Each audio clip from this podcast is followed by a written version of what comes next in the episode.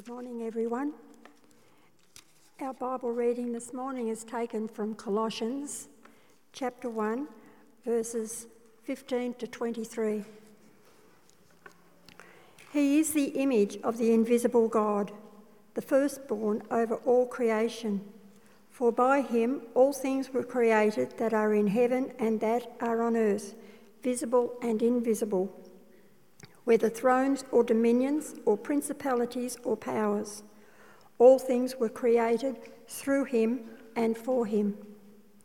And he is before all things, and in him all things consist. And he is the head of the body, the church, who is the beginning, the firstborn from the dead, that in all things he may have the preeminence.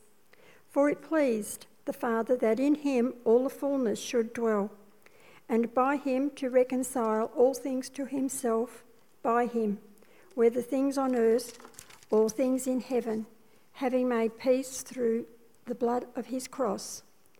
And you who once were alienated and enemies in your mind by wicked works, yet now he has reconciled.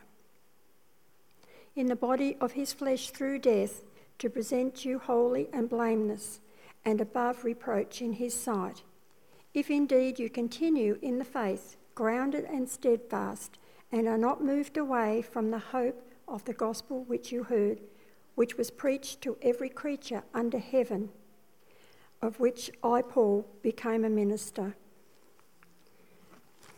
Father, we thank you for your word and pray a blessing as we hear Peter this morning.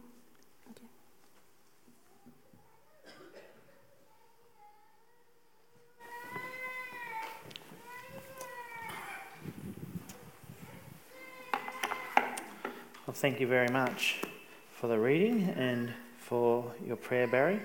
Um, beautiful prayer that was.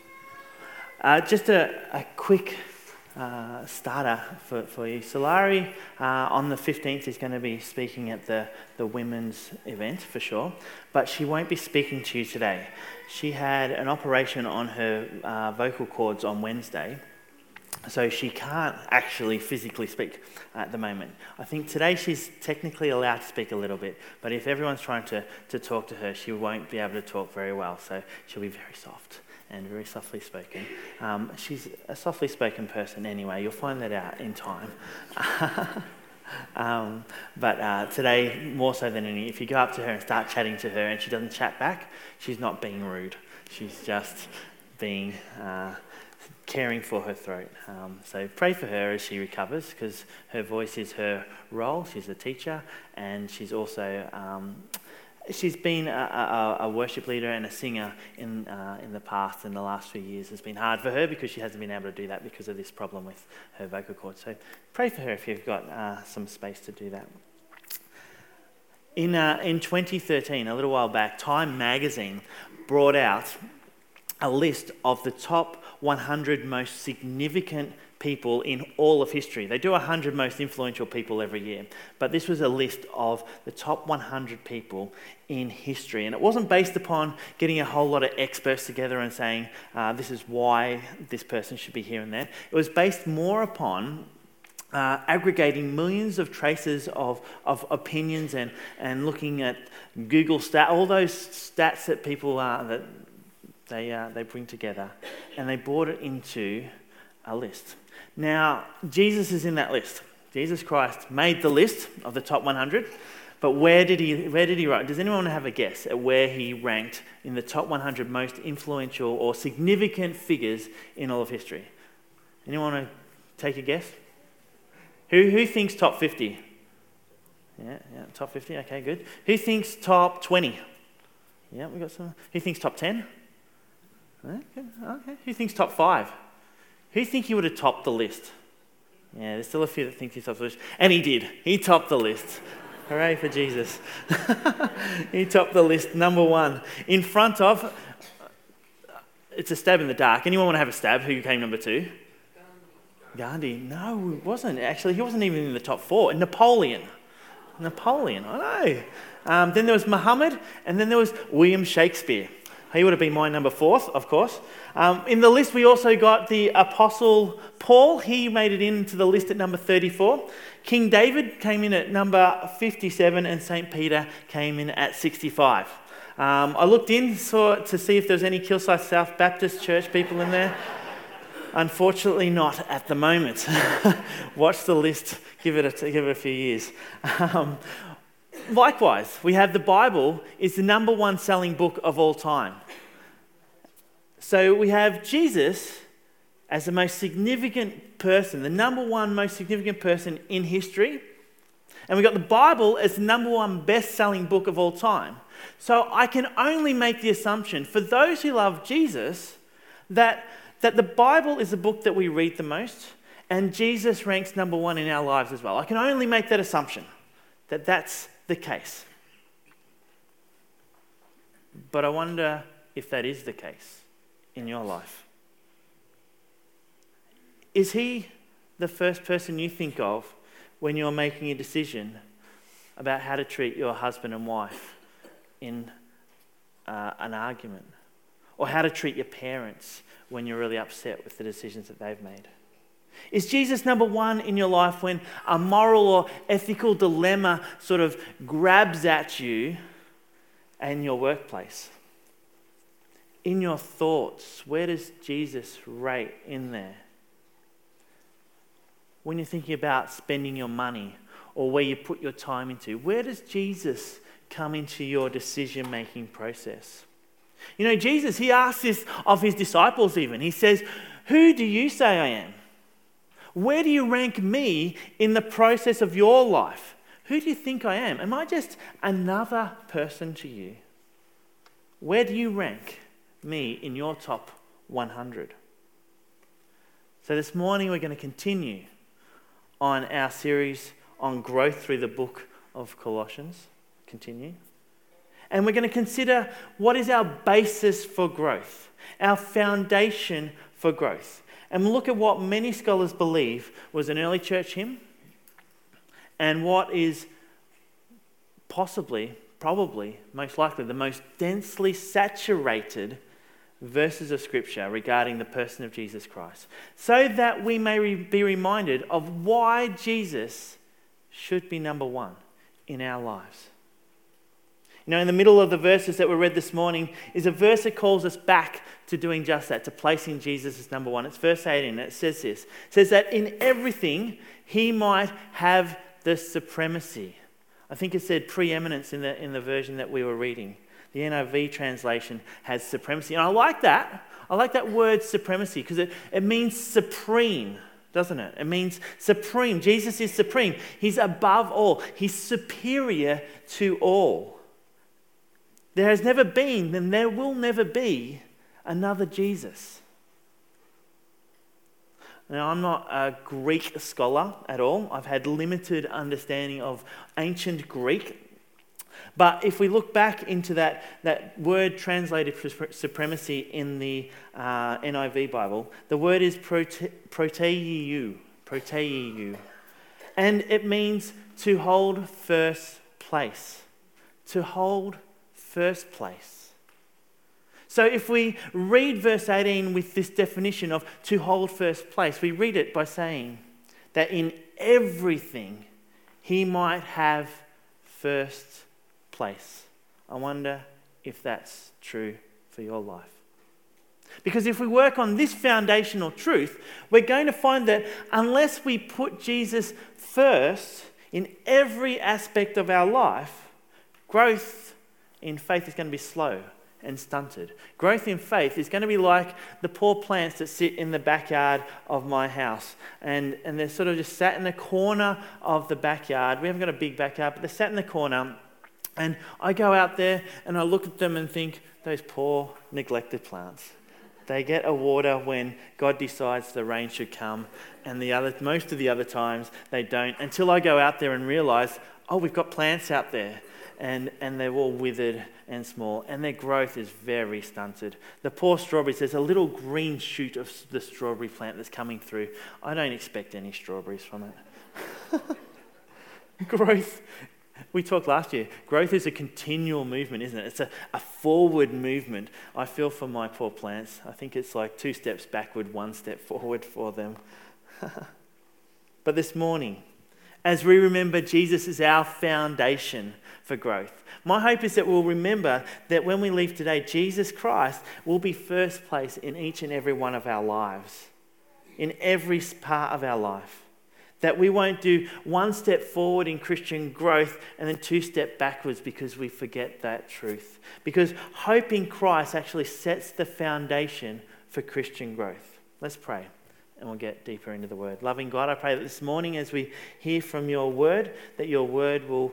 Uh, will, will change us, will move us, will make us fall more deeply in love with you, Jesus. Amen. So, as we get in the text, I want to read it through again because the text is, is so rich. And I just want to read it through. In six verses, from verses, we'll go up to 14. We didn't read verse 14, but 14 to 20. In those six verses, there are 15 truths about Jesus. And then I want to explore those truths a little bit to ask the question why should I keep Jesus as on the, on the number one list of the most significant people in my life? So let's, let's go through um, these 15 things about Jesus, uh, truths about Jesus. First of all, in verse 14, we didn't read this, but in him we have redemption, the forgiveness of sins. See, I could just stop here and we could do a whole new sermon series, couldn't we? Just on that. And it's the truth that I came to understand as a 16 year old, where, where I had two spheres of my life. I had my, my football life, so I was an Aussie rules player as a kid, I had the football life. And then I had this new thing that was starting for me. Uh, some friends who took me to youth group, and I had to then see these two separate worlds work themselves out.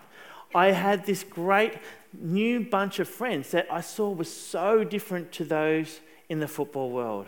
They cared for people like these people, they didn't care for people at all. I, I saw something in them that I went, I want that, I don't want that. I want to know what's driving them. I, I want to steer clear of them a little bit. Now, I loved my footy group, I did, but they just didn't have that same thing. So it was a footy culture.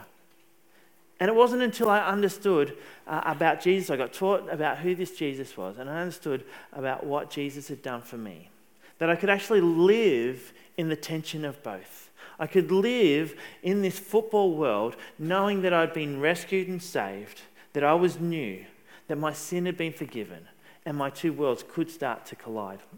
In Him we have redemption, the forgiveness of sin. Verse 15 He's the image of the invisible God. He's the firstborn of all creation. By him all things were created, in heaven and on earth, visible and invisible, whether thrones or dominions or rulers or authorities. All things were created through him. All things were created for him. He is before all things. In him, all things hold together. He is the head of the body, the church. He is the beginning. He is the firstborn from the dead. In everything, he is preeminent, supreme, holds first place. In him, all the fullness of God was pleased to dwell. He reconciles all things to himself, whether on earth or in heaven, and he makes peace by the blood of the cross. What a, what a resume! What a resume. That's the person of, of Jesus. However, if you're anything like me, how quickly do I forget to put Jesus in first place? I encourage you this week to read through that list of truths about Jesus Christ. I encourage you, set an alarm on your phone on a daily basis at a certain time to go back to that list and read it. If you're musical, write a song to it because that's what the, the first, uh, first uh, Christians did. They, they wrote songs. If you need to memorize it to, to keep it in your mind, do that.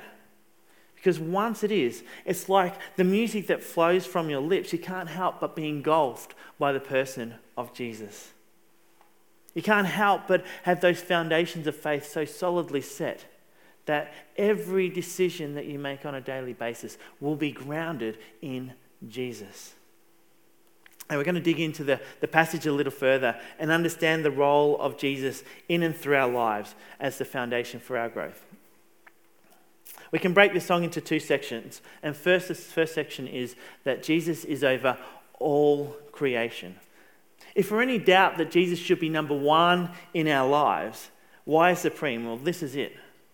First, we hear in verse 15 that he's the image of the invisible God.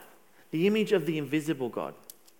We watched uh, The Avengers uh, Civil War the other day with the, with the boys. And if you haven't seen The Avengers Civil, War, we like the Avengers uh, movies. Um, there's all these superheroes fighting against each other, and they bang each other into planes, and they do all this stuff. They have a big fight, and no one dies because they're superheroes. So they're just, I don't see the point of them fighting, but anyhow, um, they're just going to not fly. But I've always thought if, if I had a superpower, invisibility would be the one. It'd be a great superpower because no one can catch you if you can't be seen. That's my thought, anyway. Um, however, a downside of invisibility would be that you actually cannot have an image. You go and look yourself in the mirror to do your hair, and you wouldn't see anything. Um, there's, there's no image. So, but here in our text, we hear that Jesus is the image of the invisible God. If God, who is unseen, was to look in the mirror, the, the reflection that would come back is Jesus. And we're not talking about a physical reflection here, are we? In Jesus, we, we see the fullness of God lived out in this human form. Jesus illuminates God in God's fullness. The person that we read about in Scripture is God in his fullness. In Christ, we see who God is. We see God, the Creator and the Redeemer. We see what God is like a God of mercy and a God of love. We see what God does through Jesus, who came to earth, came down onto our level it's all revealed in Jesus Christ. You know, we can acknowledge that we're all made in the likeness of God. We are. We read that in Genesis. We're made in God's image. But we are not an exact representation of God. We are broken people. But as we look to, God, to Christ, we see what God intended for humanity, the person of Christ. Not only is Christ the image of the invisible God, he's also acclaimed as the firstborn over all creation. Now, this doesn't specifically refer to, to birth as we might consider the term firstborn. Tarquin's my firstborn son is not the same as what this is saying here. In Luke 2 7, we read that Mary gave birth to a firstborn, her firstborn, a son. That was the birthing process of Jesus as such. But the Old Testament puts this title, firstborn, uh, to the nation of Israel.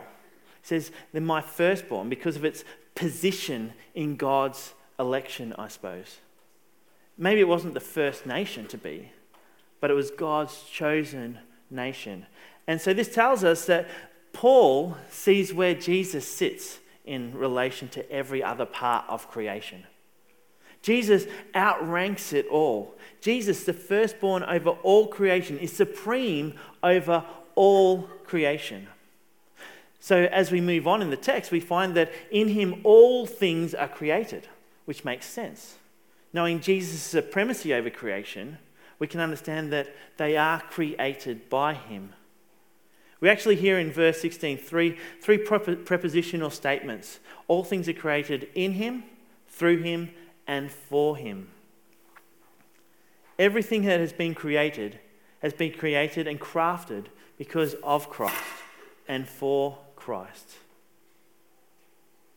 The most beautiful sunset, the, the largest elephant, the smallest microscopic organ, organism sitting in the depths of the ocean. It's all been created. Why? For Him, for the glory of God.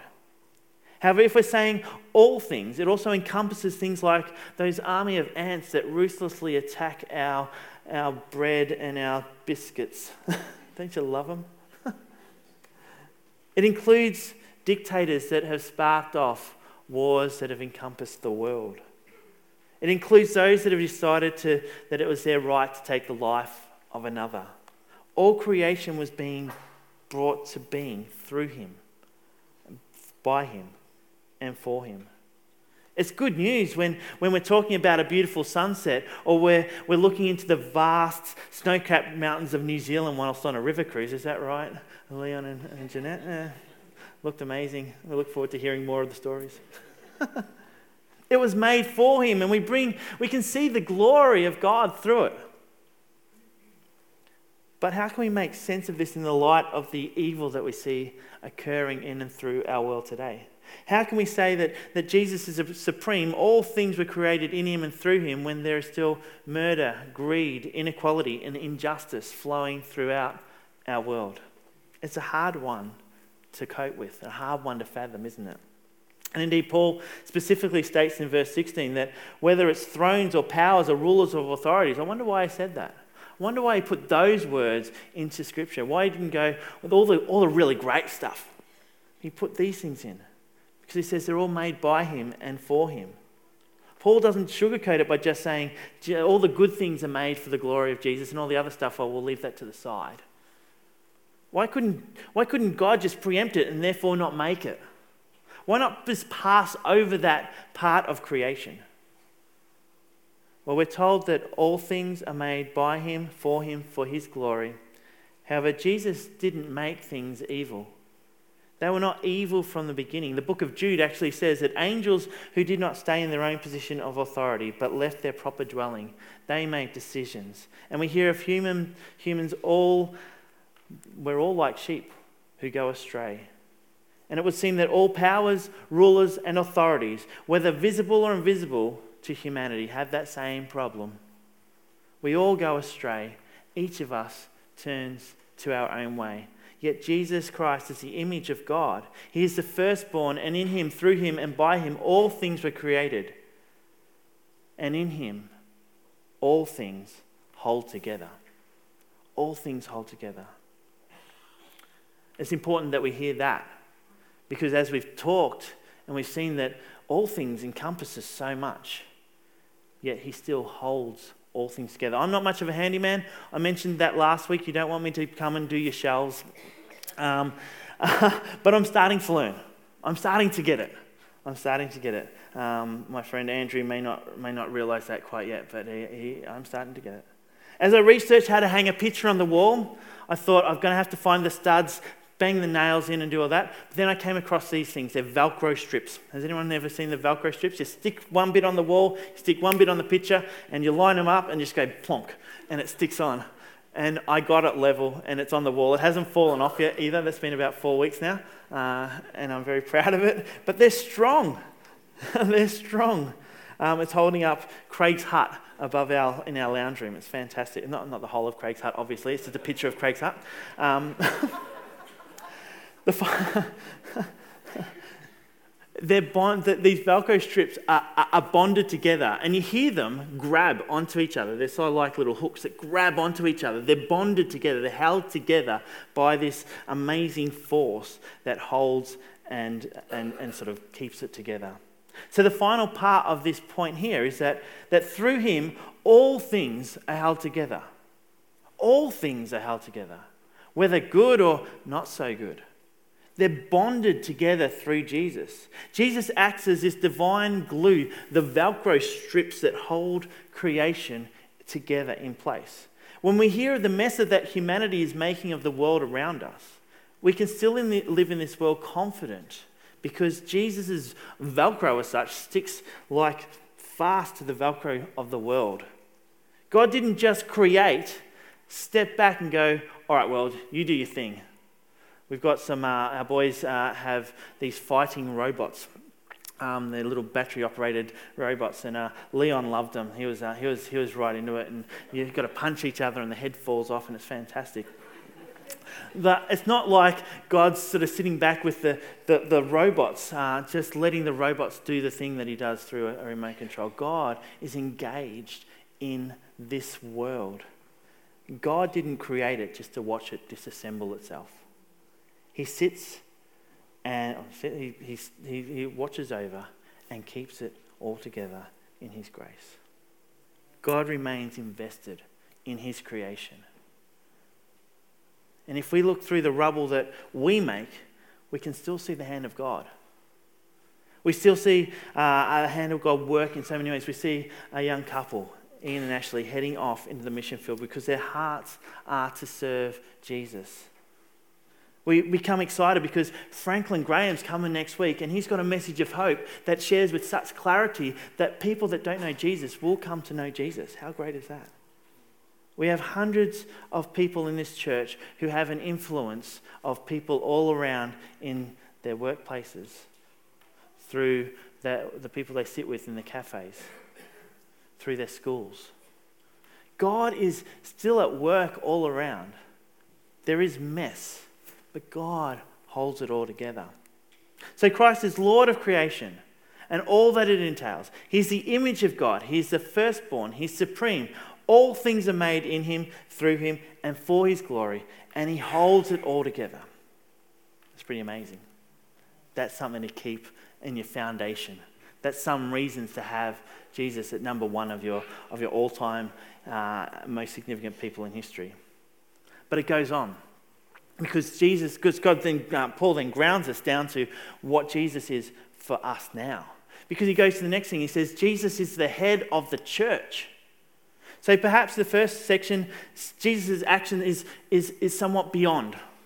It's, it's a creating, it's something that we can't grab onto in, tan- in a tangible way.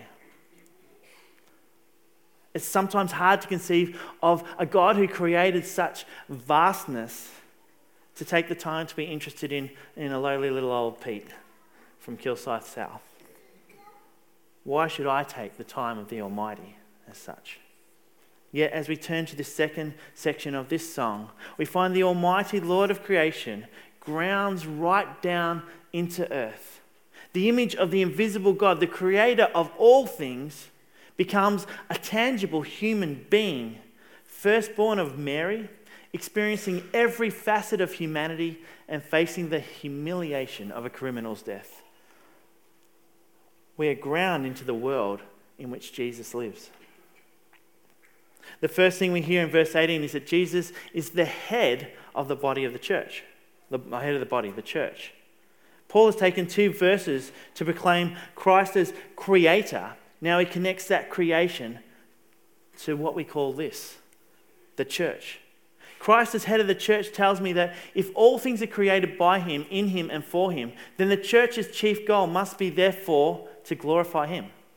That's got to be our chief goal as people of faith that come together on a Sunday, is to glorify God. I wonder if we get our ecclesiology, our understanding of church, mixed up at times and focus on meeting our own needs in church rather than fixing our eyes on Christ. Now, don't, don't get me wrong, the church is here to serve one another, definitely. For as we serve one another, we serve Christ. But our focus must be upon Christ, who is the head of the church. We come to glorify him. We gather together so that as we sing together, we recognize Christ's lordship over us. As we open the word, word, we're acknowledging the power that it brings to change lives. And this goes for when we're at church here on a Sunday. This goes for when you leave here and have a meal with your neighbor on a Sunday night.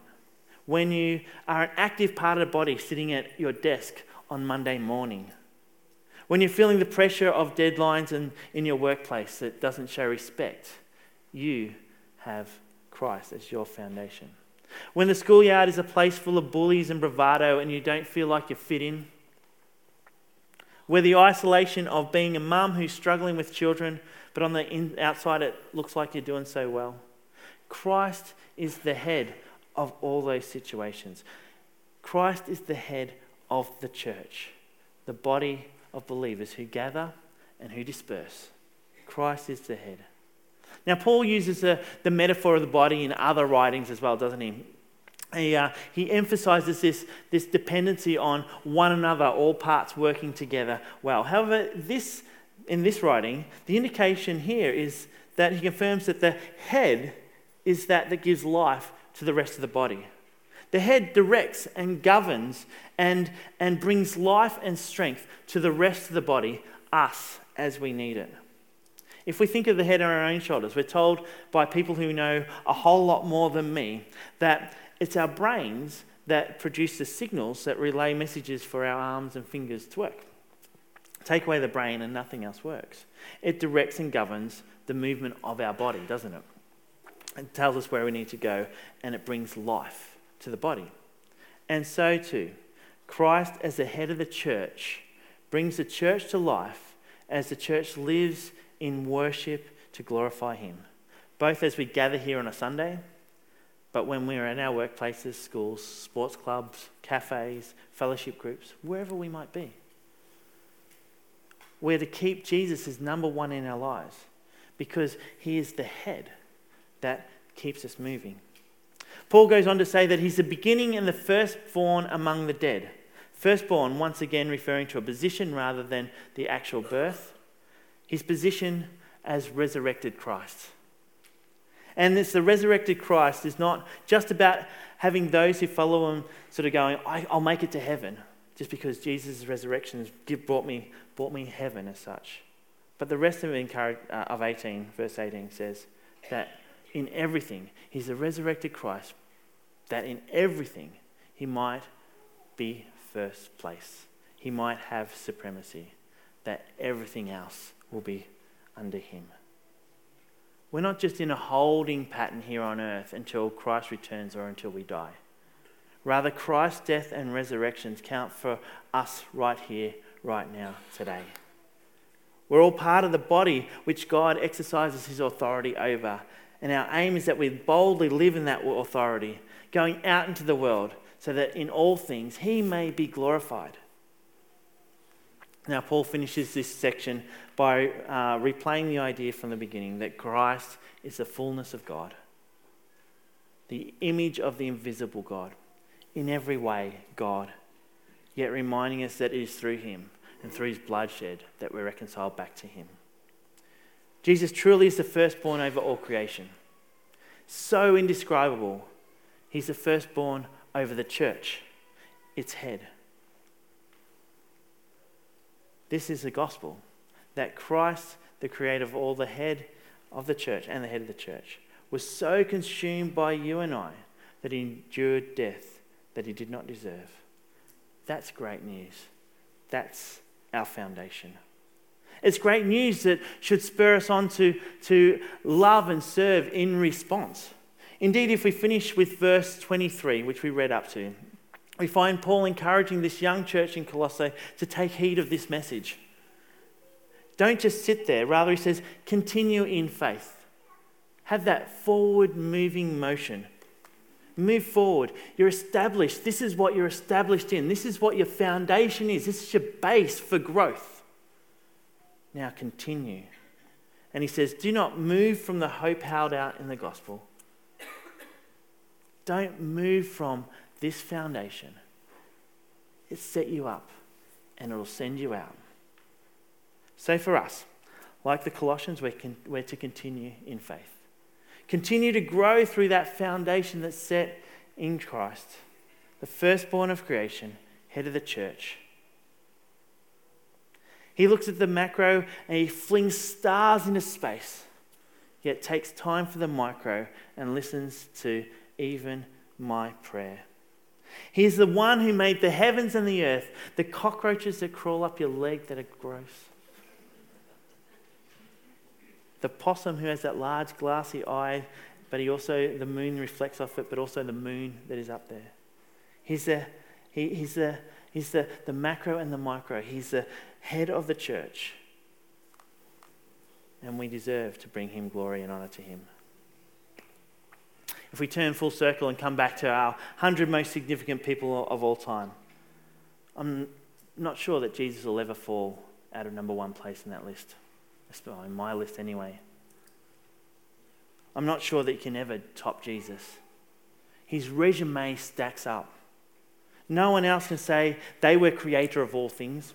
No one else can claim they died that all may be reconciled back to him. No one else comes close. So I wonder today, tomorrow, throughout this week, where is Jesus going to sit in your most important list? How will Jesus influence the way you speak to your co workers?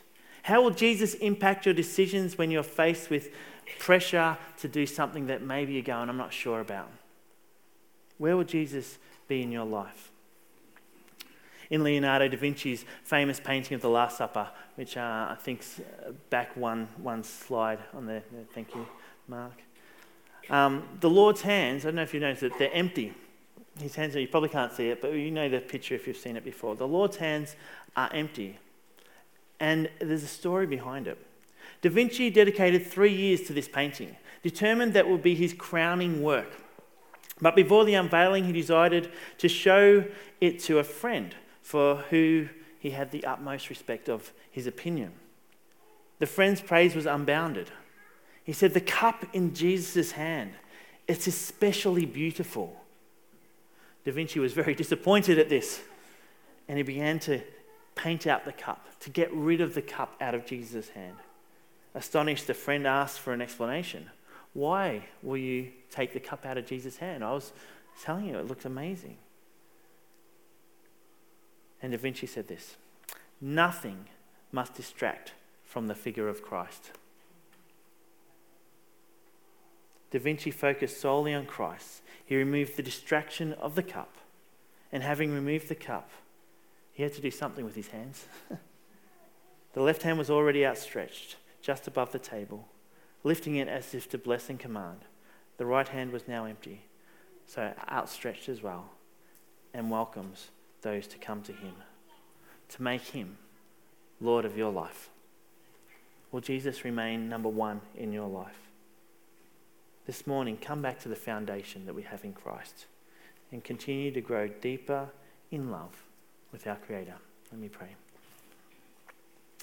Loving God, we can't remove ourselves from this scripture.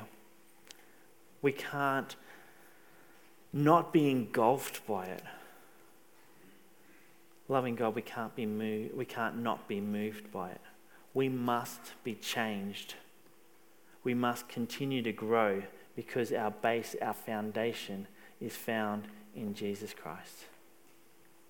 This who, who invites us into a relationship that makes such a difference to every day. May we be people who, when we leave this building, have Christ at number one in every decision that we make. That Christ will be seen in and through our lives, through our speech, through our actions, that others will want to know what is it about that person that is so different. Change us, Lord, by your Spirit. Amen.